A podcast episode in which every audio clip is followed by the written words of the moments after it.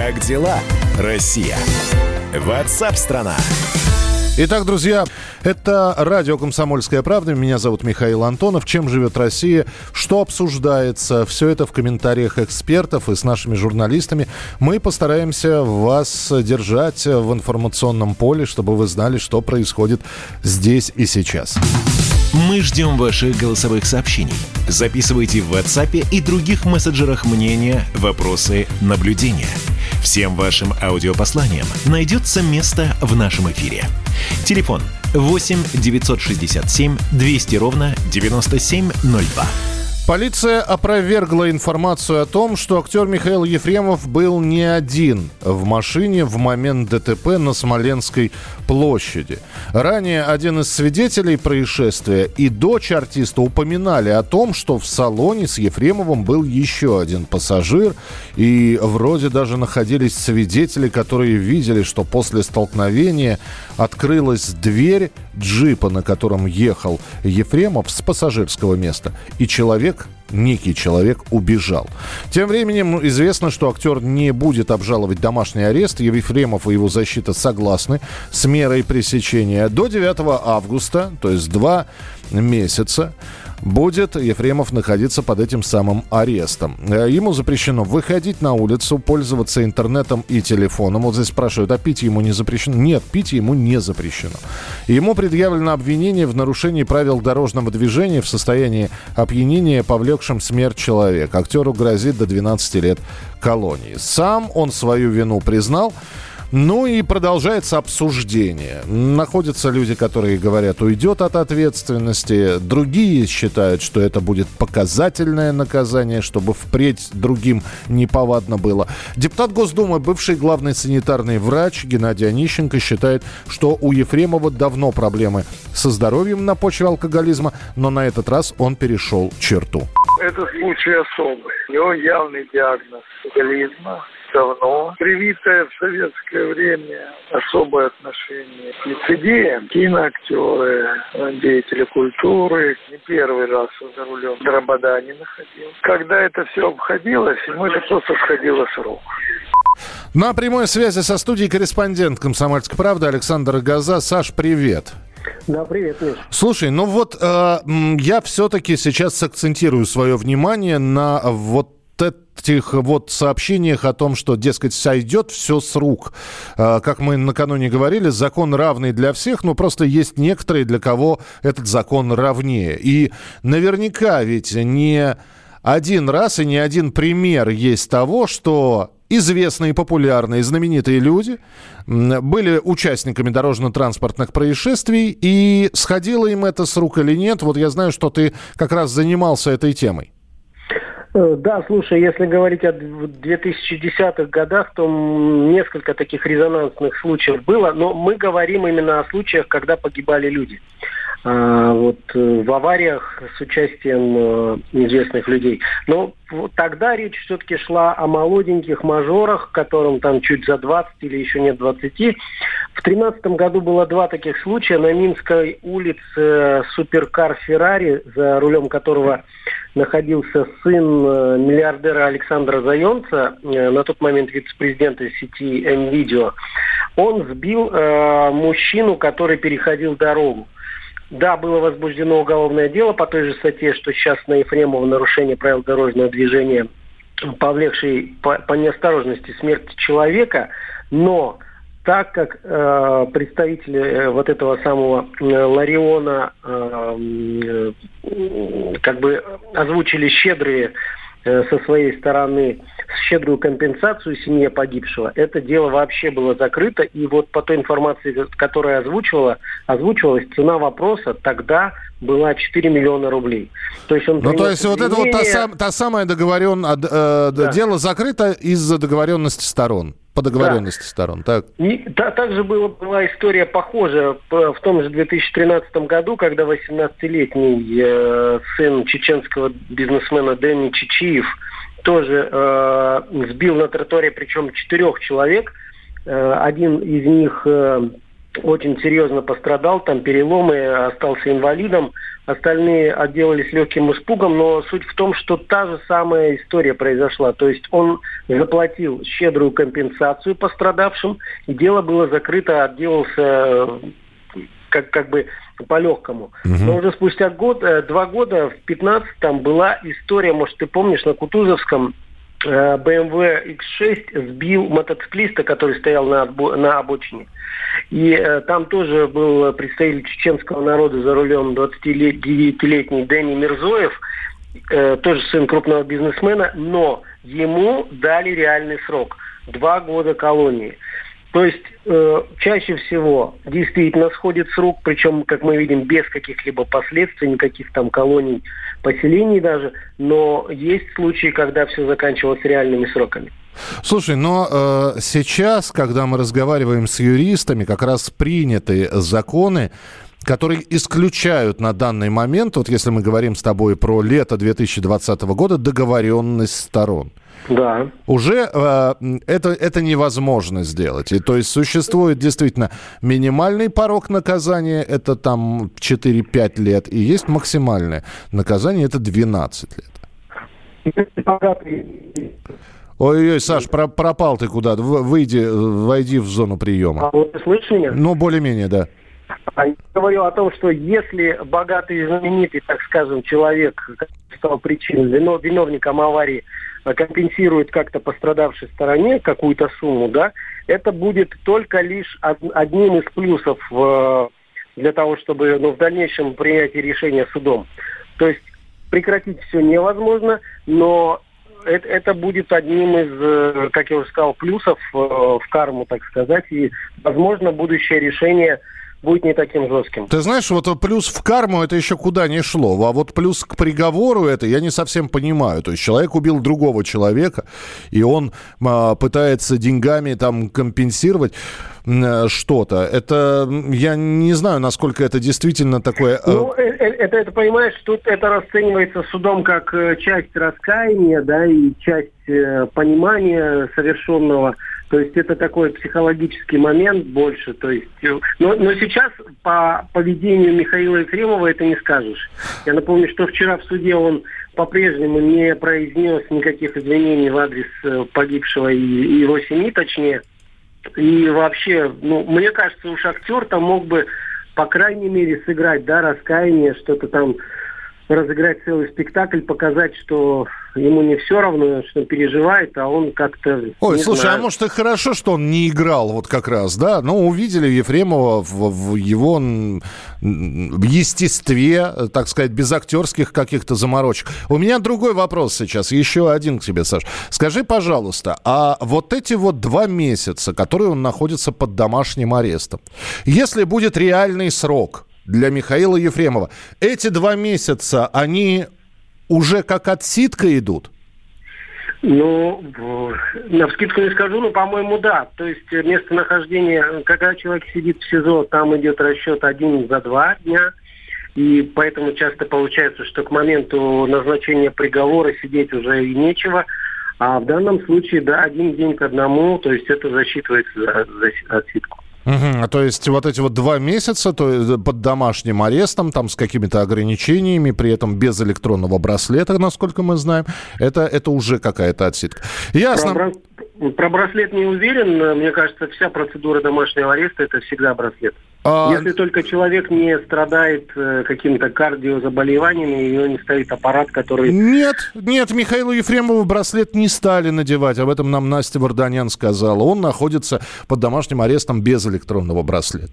Тогда это странно. Ну, Тогда это странно. вообще в этой истории очень много странного. И был ли пассажир или нет пассажира. И э, здесь вот как, нас, как раз нас спрашивают, а как же выстрелившая подушка безопасности со стороны пассажира? Ну, в общем, вопросов очень много.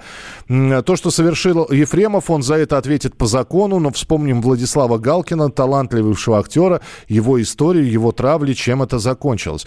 Э, Саш, спасибо тебе большое. Александр Газа был у нас в эфире. Еще раз, никто никого не травит. Мы рассказываем подробности этих происшествий. Мы рассказываем, как сейчас себя ведет Михаил Ефремов. Выводы какие-то мы не делаем. Мы не говорим, что он, э, знаете, детей, младенцев ест. Нет. Мы рассказываем о его поведении, которое было накануне в суде. Мы говорим о том, что он совершил. Мы вспоминаем, что он делал в своей жизни. Никого мы не травим. И э, для этого как раз э, есть другие люди, которые готовы наброситься. Там, там уже бедную дочку Ефремова затравили, хотя она сидела дома и вообще к, с отцом в последнее время не общалась. Мы этим не хотим заниматься. Мы вам рассказываем ту информацию, которая есть на данный момент. И задаем такие логические вопросы. Почему нет электронного браслета? Э, будет ли какое-то, будет ли какая-то помощь предложена? Пока никакой не предложено. Ваше сообщение 8967 200 ровно 9702. 8967 200 ровно 9702. Я напомню, что вы можете присылать не только текстовые, но и голосовые сообщения. Мы их внимательно послушаем. Если будет что-то яркое из ваших высказываний, обязательно это услышим в эфире. Продолжим программу WhatsApp страна. Через несколько минут есть еще достаточное количество тем для обсуждения. Далеко не уходить. Как дела, Россия? WhatsApp страна. Настоящие люди. Настоящая музыка. Настоящие новости. Радио «Комсомольская правда». Радио про настоящее.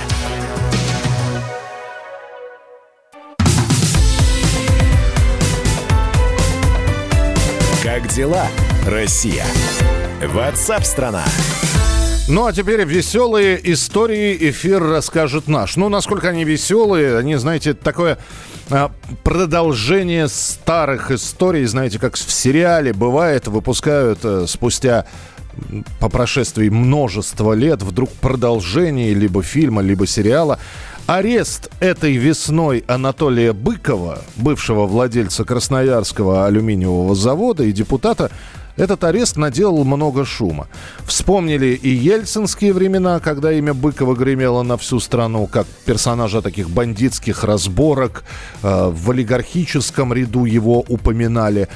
Но сейчас очень многие задаются вопросом, а почему за грехи тех лет его взяли только сейчас? Вообще есть ли срок давности у каких-то преступлений, по которым Анатолия Быкова обвиняют? Тем более, что если посмотреть по новостям, э, защита бизнесмена Быкова обжаловала его арест. Ну, в общем, история закручивается интересная и такая, знаете, с отсылом в 90-е. Корреспондент «Комсомольской правды» Владимир Варсобин отправился за разгадкой в Красноярск, и мы сейчас узнаем все подробности. Владимир, привет. Да, здравствуйте. Да, привет, Володь. Э, расскажи, пожалуйста, что тебе удалось в Красноярске найти, отыскать, ну или, по крайней мере, ответить на вопрос, а почему именно сейчас все? Да, Миш, ты, ты описал действительно, ну, такая махина историческая, которая вот сейчас я минут 20, минут 30 тебе придется рассказывать, на самом деле, что и как. Не-не-не, ты так схемати, мы отправим на да, сайт. Мы это, да. Фигура Быкова для Красноярского края, это что-то монументальное, потому что сейчас красноярцы, э, у них противоречивое э, такое чувство. То есть то, что Быков э, был таким, ну, полубандитом в 90-е годы, это, в общем-то, секрет Полишинеля, это весь Краснояр знает. Но с другой стороны, он сделал очень много добра людям, он э, строил церкви, он обеспечивал э, дома ветеранов, он помогал людям действительно очень масштабно и, э, в общем, заработал себе славу такого Робин Гуда. Э, вот, который в свое время, да, возможно, там грабил богатых, но теперь он деньги тебе раздает, и тогда он деньги раздавал бедным.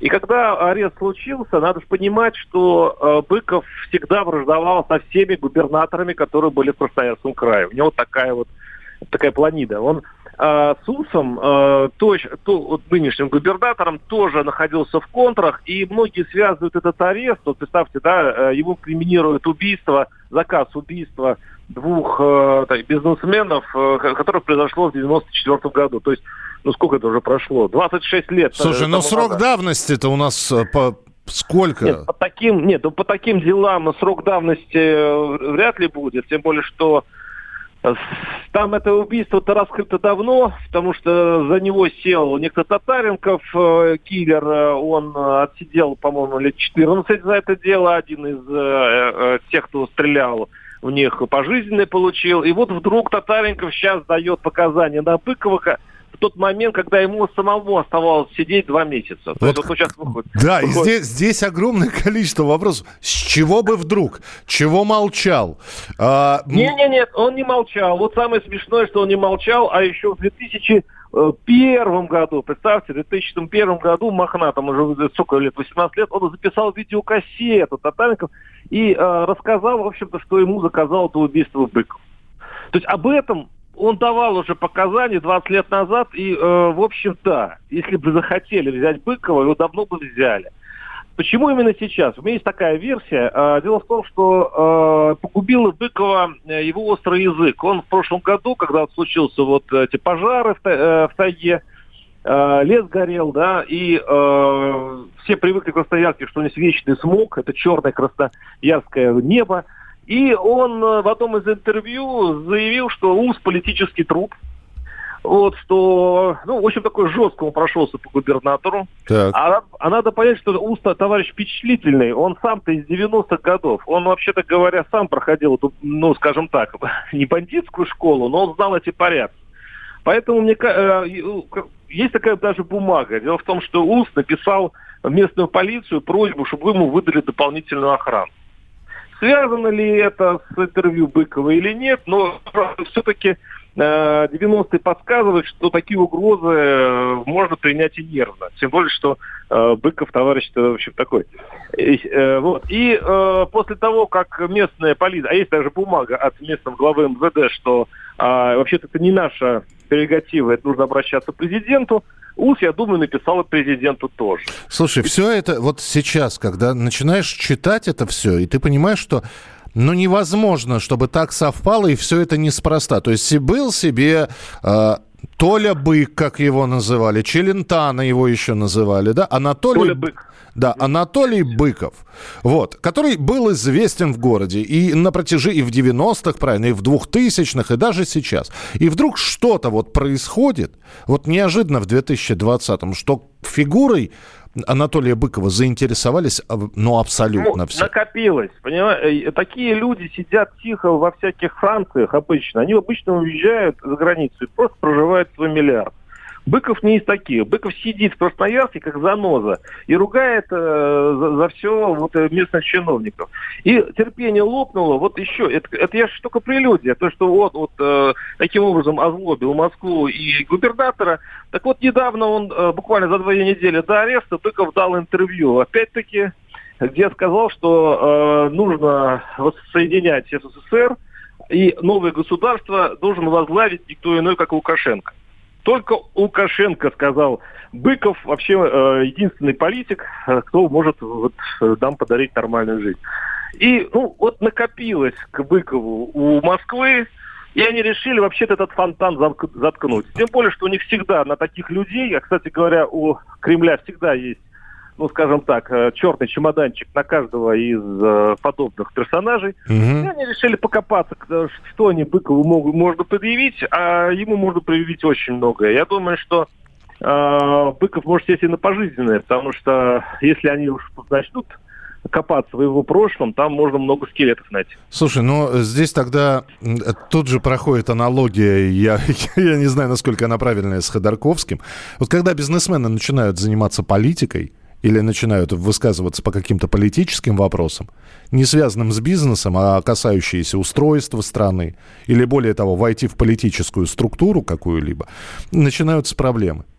Ниш, я тебя э, такой, согласен. Но часто говорят, коли вы, ты идешь в политику, будь, э, э, будь чистым, чтобы тебя не было подобных вещей. А я скажу вот что. Вот те люди, которые сейчас э, посадили Быкова, ну там в Москве, большие великие люди – а если посмотреть под микроскопом, чем они, эти ребята, занимались в 90-е годы, вот они же все из 90-х. Те, кто в Москве сидит, губернаторы наши. Ведь, не, ведь если, в принципе, покопаться, то обнаруживается, что, в общем-то, их тоже можно предъявить. Потому да. что 90-е, 90 годы там делали бизнес, там делали э, карьеру. Ну, ну, скажем так, определенными методами, да. которые сейчас являются незаконными. Да, и тот же самый олигархат, э, знаменитый, если покопаться, с чего все начиналось, как был первоначальный капитал. Видишь, там не олигархат, там наши действующие политики. Вот те, которые сидят в Госдуме, в Кремле и так далее. Э, вот если говорю, если ты понимаешь, вот видишь, как аккуратно я тебя подвел к той я... фразе, которую ты сказал, а не я. Понимаешь? Вот, вот, вот. Вот в чем-то и а, что народ и понимает. По большому счету, от чего такая поддержка Быкову? Они спрашивают, ребята, это вы запрещаете нам ковыряться в носу, это вы э, обвиняете вот этого. Он хотя бы людям добро сделал, он хотя бы патриот своего края. Слушай, да? вот патриот края, вот это вот добро, это знаешь, как э, э там э, в старину какой-нибудь лиходей, мзда, да. мздоимец, он, знаешь, э, кучу жизней сгубил, а потом шел в церковь и пудовую свечку ставил. Ну, типа грехи отмаливал. То есть... Я более того скажу, у нас очень многие церкви старинные построены разбойниками. Ну... Это наша православная... Э... Добрая традиция, да. Слушай, скажи мне, вот перспективы сейчас, да, то есть я не зря упомянул о том, что э, защита Анатолия Быкова обжаловала его арест, но вот ты находился там внутри, э, можешь предсказать, что будет дальше? Все будет э, плохо для Быкова. А на этот раз он не соскочит. Дело в том, что когда ему предъявили в 2001 году, там была такая история с Пашей Цветомузыкой. Это Паша Цветомузыка, это, конечно, кличка. Там э, он там чуть не сел, Быков, за попытку его убийства. Ему дали 6 лет условно. То есть понятно, что там его, по, по сути, отпустили. Здесь его отпусти, отпускать не будут, потому что он не сотрудничает с властью. Тогда он сотрудничал с властью. А сейчас выпускать его перед выборами, а выборы это будут в следующем году, вот в, там в Краевую Думу. Да, да в Краевую, вообще, да. да, и вообще, честно говоря, если Выков э, заявится, он, он ведь не проиграл, по сути, ни одни выборы, что самое противное для власти. Если он заявляется на выборы, то его надо снимать с выборов. А зачем, вообще говоря, возиться с таким персонажем, когда его можно просто посадить, и тем более, что есть за что? А подожди, он не сможет на выборы попасть, у него же не закрытая судимость тогда будет, или как это? Не, не... Если... Не, не, а вот интересно, что его э, арестовали в тот же месяц, когда у него закончился запрет, судебный запрет на э, вот, заня... ну, как бы политикой, заниматься политикой. Он мог бы выбираться вот в следующем году и, в общем-то, рушить все планы. Э, все, места. да, я понял. Володь, тогда отправляем всех на сайт. Статья Владимира Варсобина. Прочитайте, э, как авторитет из 90-х Толя Бык стал хозяином Красноярской народным Робин Гудом. На сайте kp.ru Владимир Варсобин был у нас в прямом эфире. Продолжим программу WhatsApp страна. Напоминаю, что вы можете комментировать все, что происходит в эфире. Для этого есть мессенджер куда приходят ваши сообщения. Текстовые и голосовые. 8 9 6 7 200 ровно 9702. Как дела, Россия? Ватсап-страна! Ну что вы за люди такие? Как вам не стыдно? Вам по 40 лет. Что у вас позади? Что вы настоящем? Что впереди? Опомнитесь, пока не поздно. Вот вам мой совет. Ведущие нового утреннего шоу на радио «Комсомольская правда» уже совсем взрослые люди, но ведут себя порой. Особенно, когда собираются все вместе. Они обсуждают, советуют и хулиганят в прямом эфире. С понедельника по пятницу. Начинайте день вместе с программой «Взрослые люди». Ведущие Тутта Ларсон, Валентин Алфимов. Стартуем в 8 утра по московскому времени.